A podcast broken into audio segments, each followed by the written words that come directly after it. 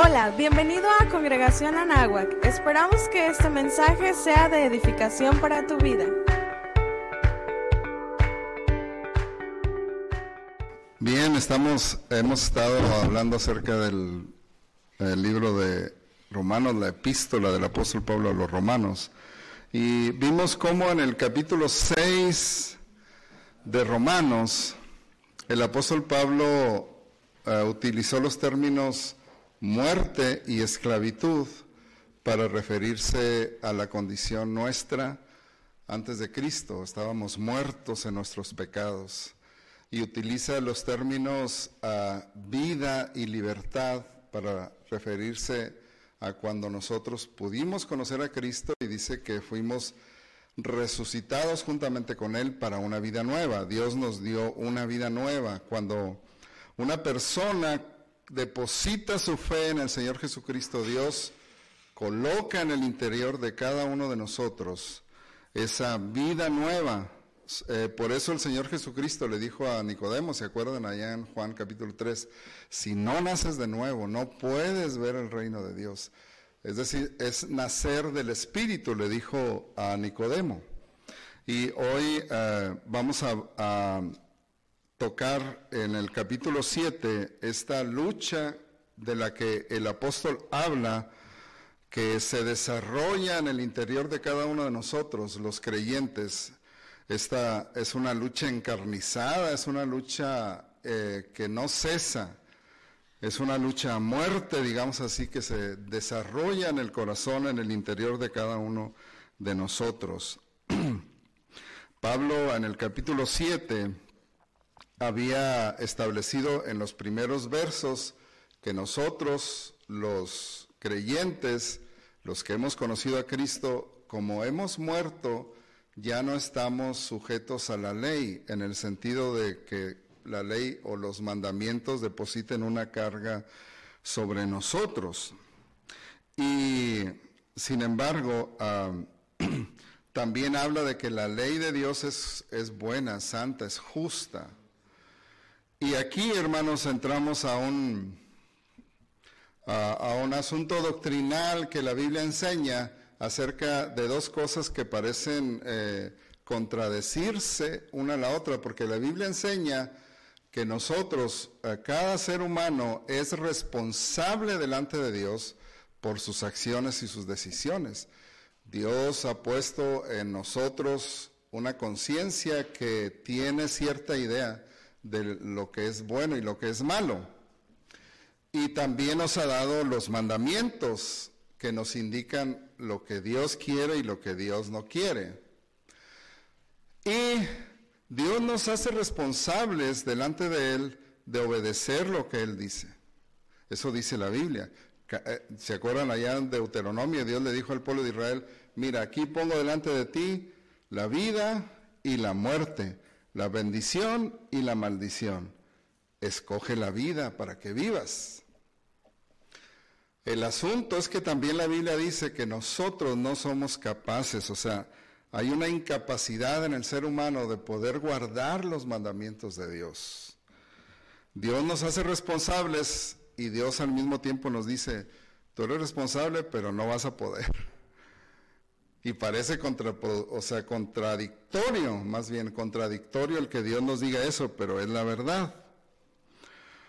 Porque finalmente entendemos por la palabra de Dios que el único que ha cumplido perfectamente las, las leyes de Dios, los mandamientos de Dios, que nunca se apartó ni una pizca, ni un ápice de los mandamientos fue el Señor Jesucristo. Él cumplió perfectamente las leyes.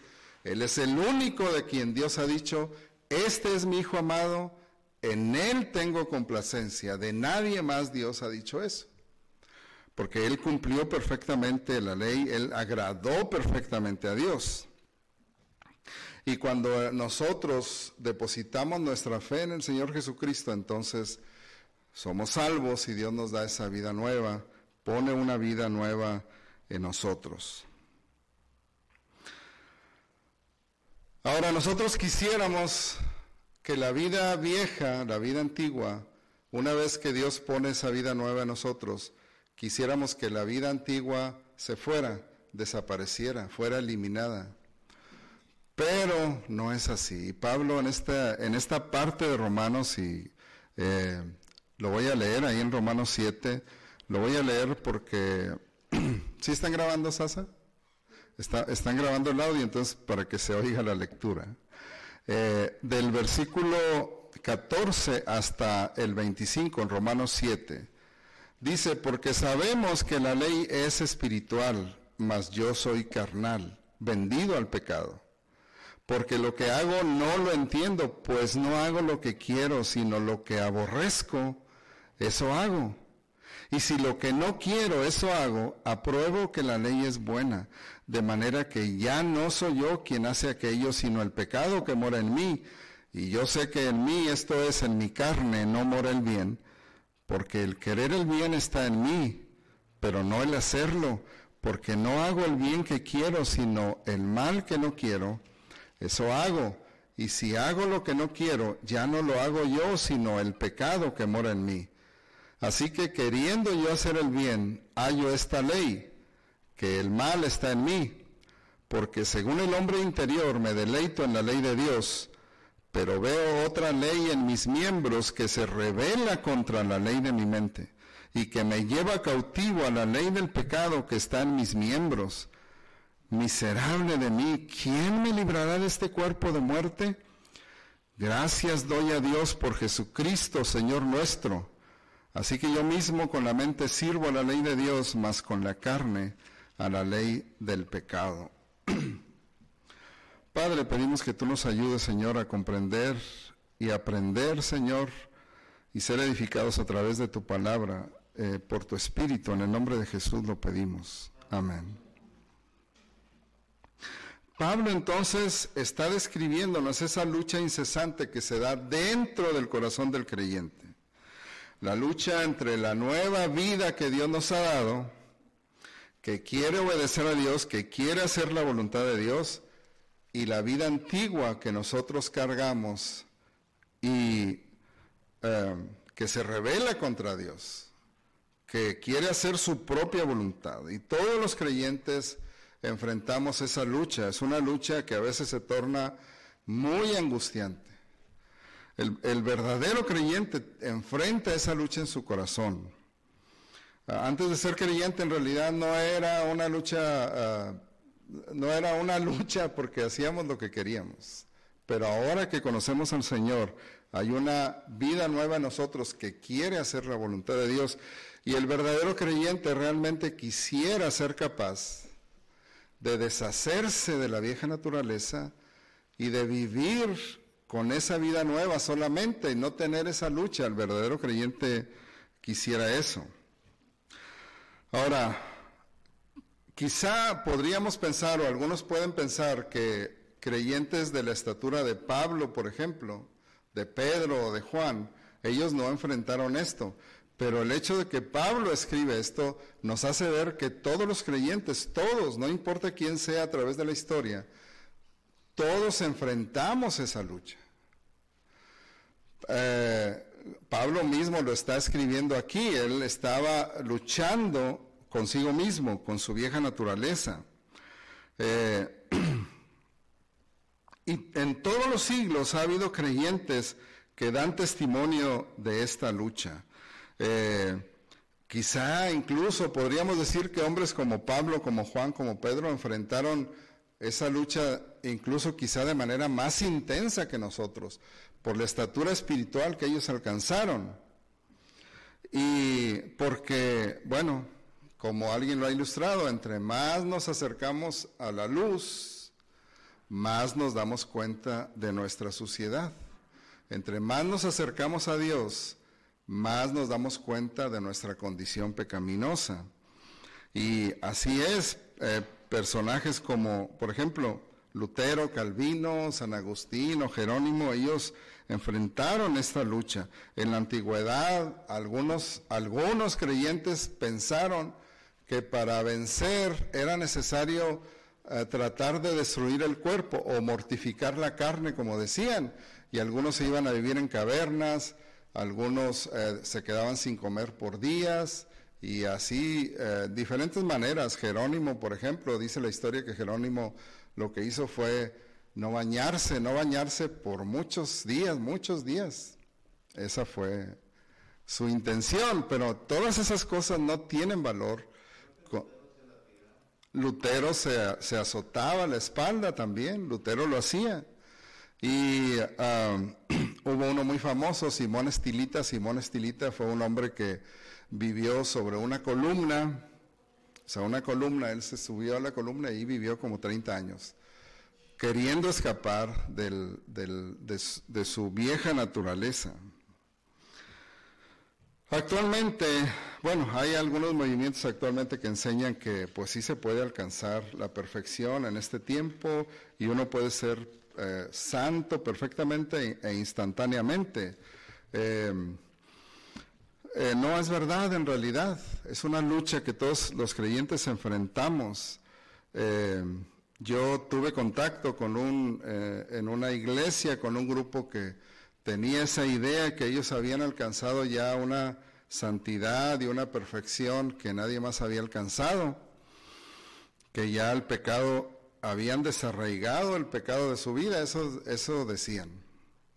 Y bueno, eso eso resultó en orgullo y soberbia, o sea, porque ellos se creían mejor que los demás, o sea que finalmente no era cierto que no estaban pecando.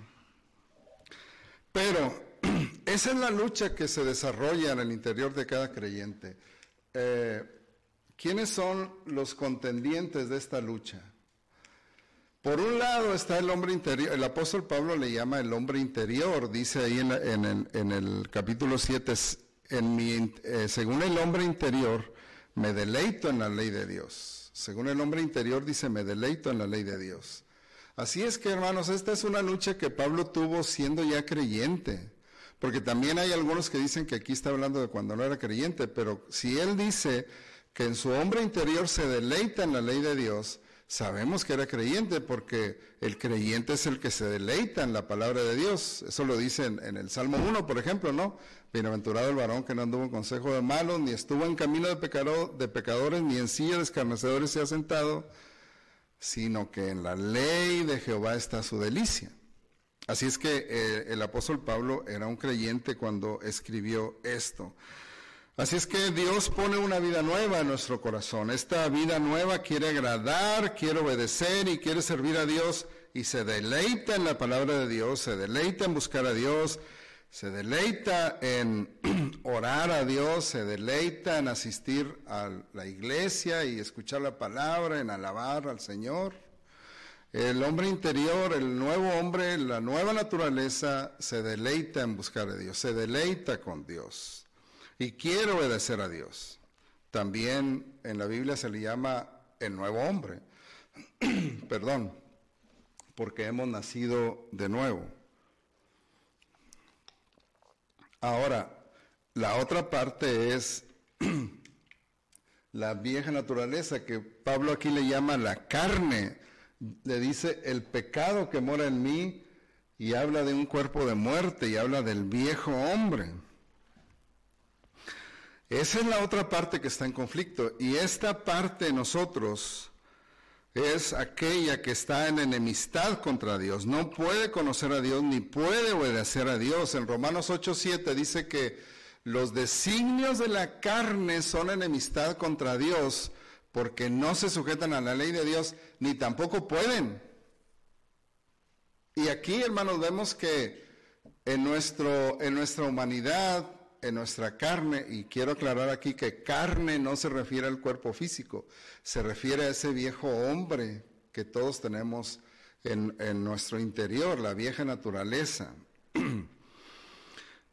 y no, no puede sujetarse a la ley de Dios. Y esto da el traste con lo que a veces queremos ah, como seres humanos hacer. Hacemos... Eh, hacemos, nos hacemos propósitos, nos hacemos eh, resoluciones y decimos, voy a hacer esto y voy a lograr aquello. Y muchas, eh, con frecuencia fracasamos. Pedro hizo una resolución. Pedro le dijo al Señor Jesucristo, no te voy a negar, aunque fuere contigo la muerte, no voy a negar tu nombre. Y fracasó. Todos sabemos la historia. Las resoluciones de nuestra voluntad finalmente no sirven contra nuestra condición, humana, perdón. Y en Romanos 8, 8, dice que los que viven según la carne no pueden agradar a Dios. Pablo también le llama cuerpo de muerte. y eh, le llama así en, ahí en Romanos 7, en el versículo 4, cuando da esta expresión de desesperación y dice, miserable de mí, ¿quién me librará de este cuerpo de muerte? Porque para Pablo esa situación era tan ah, desagradable, era tan repugnante el pecado dentro de su vida, que lo compara con esto, un cuerpo de muerte. En la antigüedad, algunos, algunos soberanos, para dar un castigo ejemplar a algunos delincuentes, eh, algunos delincuentes notables o alguna persona a quienes ellos querían dar un castigo ejemplar, lo que hacían era atarle un cadáver a la espalda, espalda con espalda. O sea, le ataban los brazos con los brazos, espalda con espalda, vientre con vientre, piernas con piernas, y el cadáver estaba atado a un, a un hombre vivo. De manera que gradualmente la corrupción y la podredumbre del cuerpo muerto iban invadiendo al, al, vivo hasta matarlo.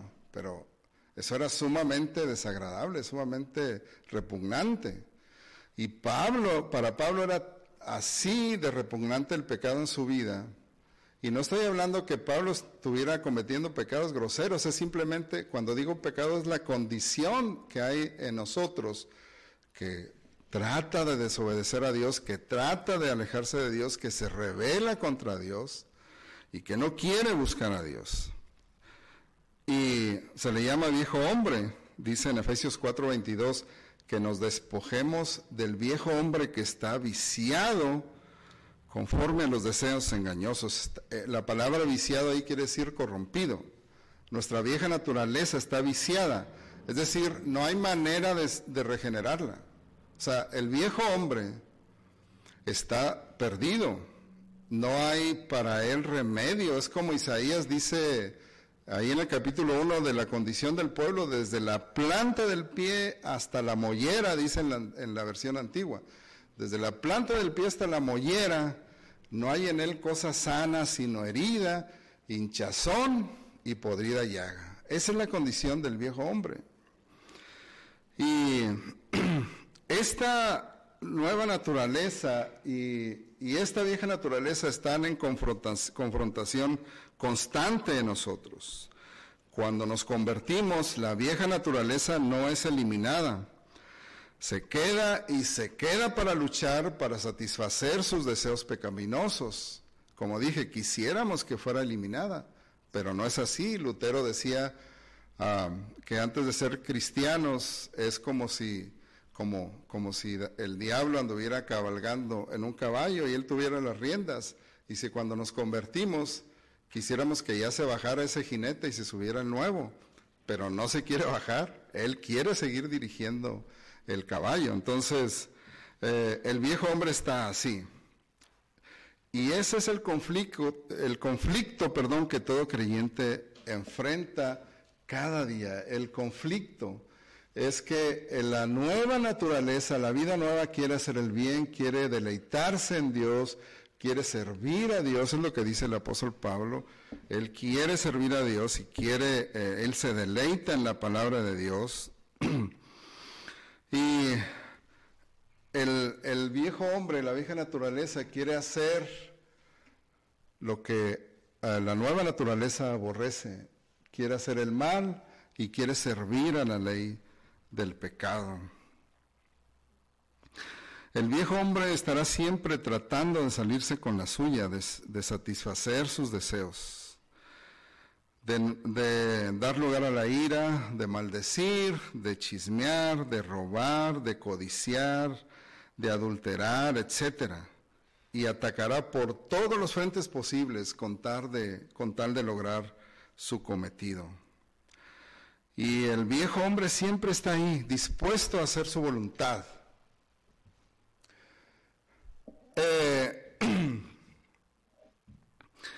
Y siempre aprovecharán la oportunidad. Usted va, por ejemplo, manejando por eh, Gonzalitos y pues un conductor imprudente le da un cerrón y usted se molesta y quiere gritarle y quiere tocarle claxon y decirle un montón de cosas, pero se controla y controla su enojo y no hace nada. Y usted y entonces usted dice, bueno, ya controlé mi enojo. Y el viejo hombre le dice, mira, si eres bueno, controlaste tu enojo, no eres tan enojón, eres buen cristiano. Y empieza a surgir qué? El orgullo, la soberbia. Y la Biblia dice que antes del, quebrantamiento es la soberbia. Y eso abre la puerta a otros pecados. O sea, siempre estamos en lucha, siempre estamos batallando eh, contra la vieja naturaleza. Estamos luchando contra ella. Y la vieja naturaleza tiene sus aliados. La Biblia dice que el diablo es aliado también de la vieja naturaleza, porque el diablo trata de engañarnos como lo hizo con Adán, nos ofrece satisfacciones, nos ofrece placeres engañosos. Él sabe qué es lo que puede usar para atraparnos. Es como un pescador experimentado que sabe qué carnada puede usar para atrapar cierto tipo de pez. Los que saben de, ah, pues ahí está Arsenio, que sabe de pesca. O sea, con una lombriz no vas a atrapar un pescado grande, ¿verdad? Necesitas otro tipo de carnada. Y así, los pescadores saben qué tipo de pescado pueden atrapar con cierta carnada. Satanás sabe cómo puede atraparnos a cada uno de nosotros y las va a utilizar para hacernos caer, para atraparnos. Y, otro aliado que tiene es el mundo, porque el mundo, o sea, el mundo en el que vivimos, nos ofrece una gran variedad de tentaciones y de maneras de desobedecer a Dios. Hay por todos lados oportunidades de desobedecer a Dios y Satanás las usa siempre contra nosotros y porque sabe que nuestra carne, nuestro viejo hombre va a responder. Y saben que se le llama viejo hombre porque es más viejo que el, nuevo hombre, porque algunos, por ejemplo, vamos a ir en mi caso, que eh, conocí a Cristo a los 22, 23 años, 23 años, mi viejo hombre ya tenía 23 y mi nuevo hombre apenas acababa de nacer.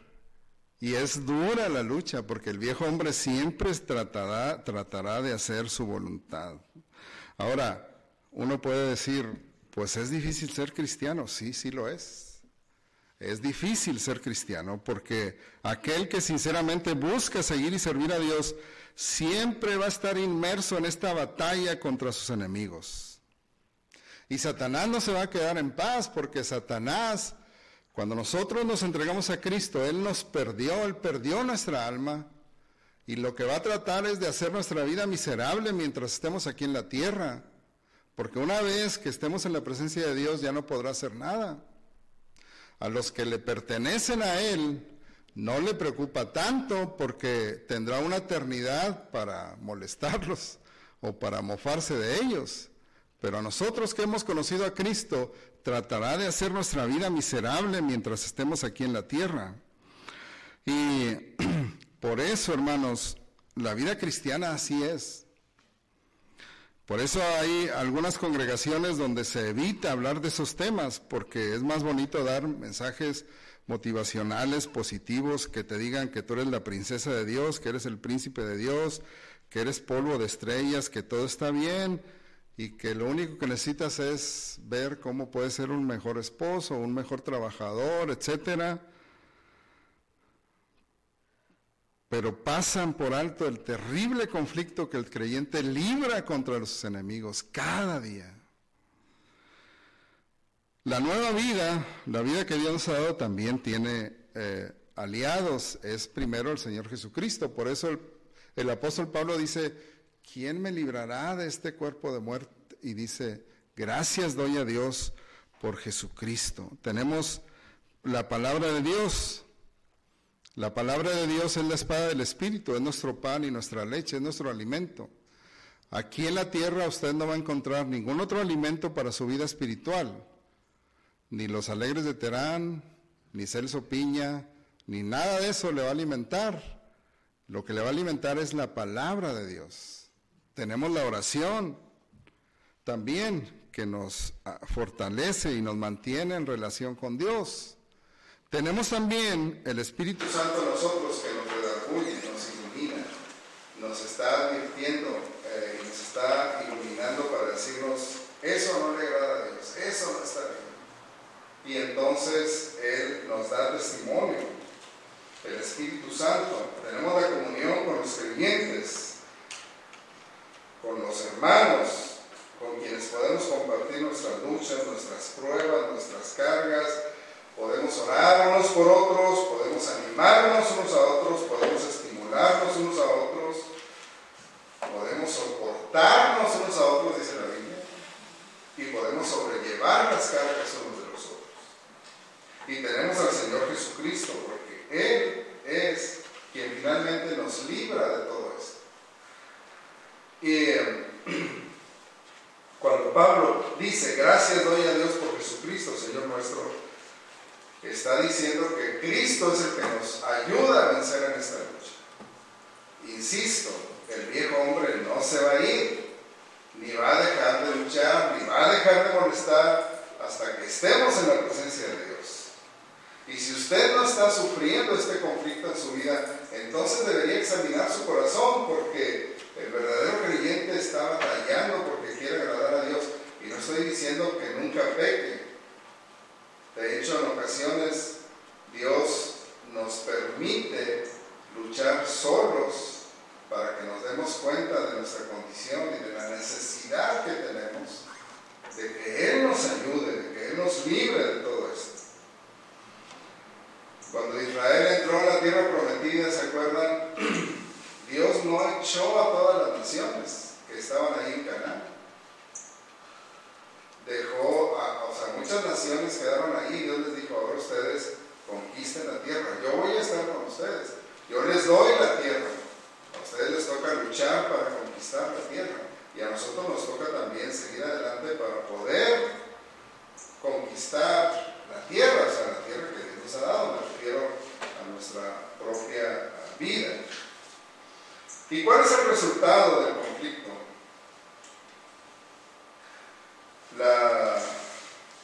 El apóstol Pablo, cuando exclama, ¿quién me librará de este cuerpo de muerte? Como dije, está eh, expresando eh, su profundo pesar porque quiere ser liberado de ese pecado. Porque ya vimos que la ley no nos puede librar, es decir, los mandamientos de Dios no nos dan salvación. Los mandamientos dan un diagnóstico. Nos dicen esto es lo que Dios quiere que hagas y si no lo haces, estás perdido. Ese es el diagnóstico. Si usted va a un médico y el médico le dice, por favor, voy a hacerte estos análisis al laboratorio, usted va al laboratorio y en el laboratorio le dan los resultados. Y usted dice, ah, ya tengo los resultados, qué bueno, ya. Con eso, ¿verdad? No, tiene que ir con el médico para que... Ese solo es, ese solo es parte del diagnóstico. A lo mejor en, los, análisis resulta que a lo mejor tiene diabetes, o a lo mejor tiene un problema en el hígado en los riñones. Pero eso no es la solución. Ahí hasta ahí lo único que sabes es que tiene un problema. Los mandamientos nos dicen, tienes un problema, estás mal, estás condenado y estás perdido. Pero la solución la da el Señor Jesucristo, porque Él fue el que murió en la cruz por nosotros, Él fue quien pagó por nuestros pecados. Y entonces podemos ser salvos cuando creemos en Él. Nuestras buenas intenciones, nuestras resoluciones son inútiles. El único que puede librarnos es el Señor Jesucristo.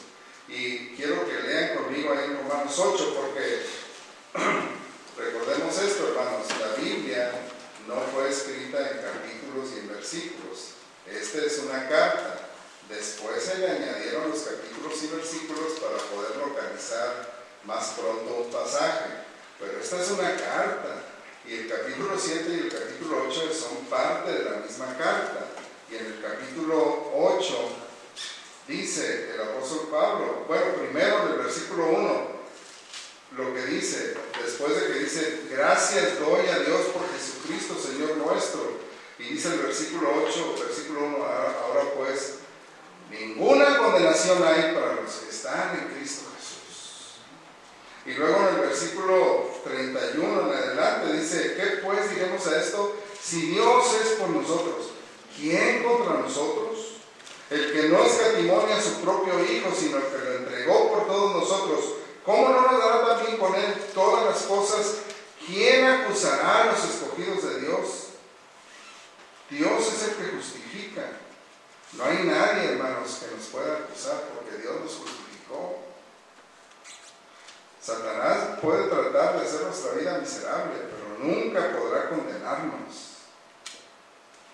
Versículo 34. ¿Quién es el, que condenará? Cristo es el que murió. Aún más el que también resucitó, el que además está a la diestra de Dios, el que también intercede por nosotros. ¿Quién nos separará del amor de Cristo? tribulación, angustia, persecución, hambre, o desnudez, o peligro, o espada, uh, antes dice, como está escrito, por causa de ti somos muertos todo el tiempo, somos contados como ovejas de matadero. Antes en todas estas cosas somos más que vencedores por medio de aquel que nos amó. Y nada, dice, nos puede separar del amor de Dios que es en Cristo Jesús. Al final, hermanos, la historia final de este conflicto, o sea, el resultado de esta batalla, Dios ya la debe conocer. Usted y yo somos más que vencedores en Cristo Jesús. Podemos a veces andar en harapos, podemos andar arrastrándonos, podemos caer y, y como dice el Salmo, siete veces puede caer el justo, pero Dios lo levantará. Y como dice el apóstol Pablo en 2 Corintios 4, 8, Podemos estar atribulados en todos, en todo, pero no angustiados. Podemos estar en apuros, pero no desesperados. Podemos ser perseguidos, pero no estamos desamparados. Podemos ser derribados, pero no vamos a ser destruidos. Porque Dios es el que nos guarda y al final Él nos dará la victoria. Porque la Biblia dice en Filipenses 1.6 que la obra que Él comenzó en nosotros, la perfeccionará hasta el día de Jesucristo. Así es que, hermanos, no nos desalentemos cuando estemos en la lucha. Sigamos adelante, sigamos luchando, sigamos batallando. A veces podamos quizás estar derribados, como dice el apóstol Pablo, pero no vamos a ser destruidos. Y, Dios nos va a levantar y vamos a seguir adelante. Escuchaba el testimonio del es un teólogo, ya falleció, Arcis Pro, un ministerio que Dios usó eh, grandemente y todavía en este tiempo. Y él platicaba que cuando él se convirtió tenía el problema del cigarro, fumaba. Y dice que me dieron muchos consejos y oraron por él, oraron en lenguas, ah, dice un montón de cosas que nunca me dieron resultado, dice, un hermano me dijo, mira, en la cajetilla de cigarros pon un cuadro con el rostro de Jesucristo y cada vez que lo agarres, piensa en él. Dijo, no, pues no me duró mucho, o sea, yo sí fumar. Y otro le dijo, métete un clavo en la bolsa y cada vez que quieres sacar la cajetilla, agarra el clavo y acuérdate de lo que Cristo sufrió por ti. Tampoco. Y él dice, tardó 25 años ya siendo creyente 25 años sin poder pecar, definitivamente el vicio del cigarro. Finalmente lo logró. ¿Mande? Bueno, se murió después, no, no, sí lo dejó. Pero dice, luché mucho, luché de muchas maneras. Eh, finalmente Dios le dio la victoria después de muchos años. Quizá usted esté luchando con algo, yo no sé. Todos los creyentes tenemos luchas y tenemos batallas que tenemos que luchar cada día. No nos desanimemos porque el Señor está con nosotros. Todos tenemos las mismas luchas, todos enfrentamos las mismas batallas. No porque yo sea el pastor, estoy libre de eso. No porque, eh, por decir algo, el hermano Linden era el hermano Linden, él estaba libre. Todos, todos batallamos por nuestra vieja naturaleza. Gracias a Dios tenemos la esperanza y la seguridad de que un día, cuando el Señor venga o cuando nosotros muramos y vayamos a su presencia, eso se va a acabar. entonces, dice el apóstol Juan, seremos semejantes a Él porque le veremos tal como Él es. Padre, gracias porque tenemos el privilegio de conocerte. Gracias Señor porque en medio de la lucha sabemos que tú estás con nosotros. A veces nos sentimos desalentados, nos sentimos desanimados, quisiéramos soltar la espada, arrojar el escudo y eh, declararnos vencidos, pero sabemos que tú, Señor, siempre nos levantarás, nunca nos dejarás caídos. Que tú, Señor, escucharás el clamor del corazón de tus hijos y nos ayudarás siempre a levantarnos, a seguir adelante. A veces seremos golpeados, derribados, perseguidos, abatidos y sin embargo siempre, Señor, sabemos que tú levantarás a tus hijos y nos llevarás porque tu palabra así lo promete, que la obra que tú comenzaste en nosotros la vas a completar y que no hay nada que nos pueda separar de tu amor. Ayúdanos, Señor, a recordar esto y a poder luchar con la ayuda tuya, Señor, alimentándonos de tu palabra, de la oración, de la comunión con los hermanos y obedeciendo la voz del Espíritu. Y cuando, Señor, nos, a veces nos revelamos o a veces eh, cedemos a nuestra propia inclinación al mal, ayúdanos a poder arrepentirnos y volver a ti y seguir adelante, Señor, en tu nombre. Así como cantábamos a veces, tenemos miedo de que en la lucha no vamos a poder vencer y estamos luchando con tinieblas muy densas. Ayúdanos, Señor, a permitir que seas tú el que luche por nosotros y con nosotros y a esperar solamente en ti, Señor, de manera que tú nos levantes y tú, Señor, nos permitas salir adelante en tu nombre. Bendito sea, Señor, te alabamos, te damos la gloria y la honra y te glorificamos. Y pedimos que ahora al salir de aquí tú nos lleves con tu bendición y que la gracia del Señor Jesucristo, el amor de Dios el Padre y la comunión del Espíritu Santo sean con cada uno de vosotros y con todo el pueblo de Dios ahora y siempre. Amén. Gracias por escuchar este mensaje. Compártelo con tus amigos y familiares. Lo que Dios habla puede ser de bendición para alguien más.